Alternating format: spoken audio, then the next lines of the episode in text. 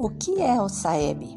O SAEB é um conjunto de avaliações realizadas para fornecer um diagnóstico da educação básica no Brasil. Ele é aplicado através de testes e questionários realizados em larga escala, tanto na rede pública quanto na privada. Os dados levantados permitem avaliar os níveis de aprendizagem dos estudantes, considerando o contexto socioeconômico para criar um retrato fiel do aluno.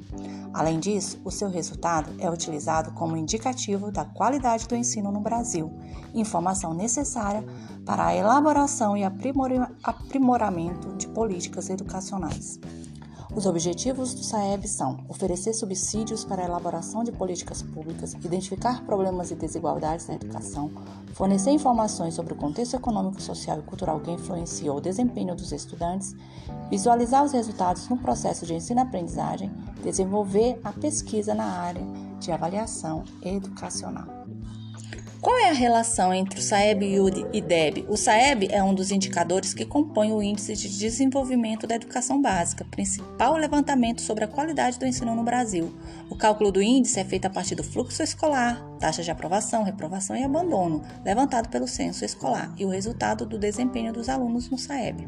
Assim, o IDEB permite visualizar a partir do equilíbrio entre o desempenho e fluxo escolar, se as escolas e sistemas de ensino estão atingindo as metas de qualidade definidas pelo Plano de Desenvolvimento da Educação.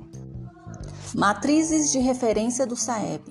O SAEB é composto por provas elaboradas a partir de matrizes de referência para cada área do conhecimento. Essas matrizes não compreendem todo o currículo escolar e não devem ser confundidas com estratégias de ensino, já que a avaliação precisa ser realizada de forma que possa ser medida. Cada matriz é composta por descritores, os quais determinam os conteúdos associados às competências e às habilidades de cada série componente curricular. Nesse sentido, cada descritor está ligado aos conteúdos curriculares e às habilidades mentais dos alunos e devem ser usados como base para a elaboração dos itens do exame. As escalas de proficiência permitem identificar os níveis de aprendizagem dos alunos a partir do resultado da aplicação do SAEB. Elas oferecem uma visualização sobre as habilidades demonstradas pelos estudantes a partir de parâmetros estabelecidos para cada item.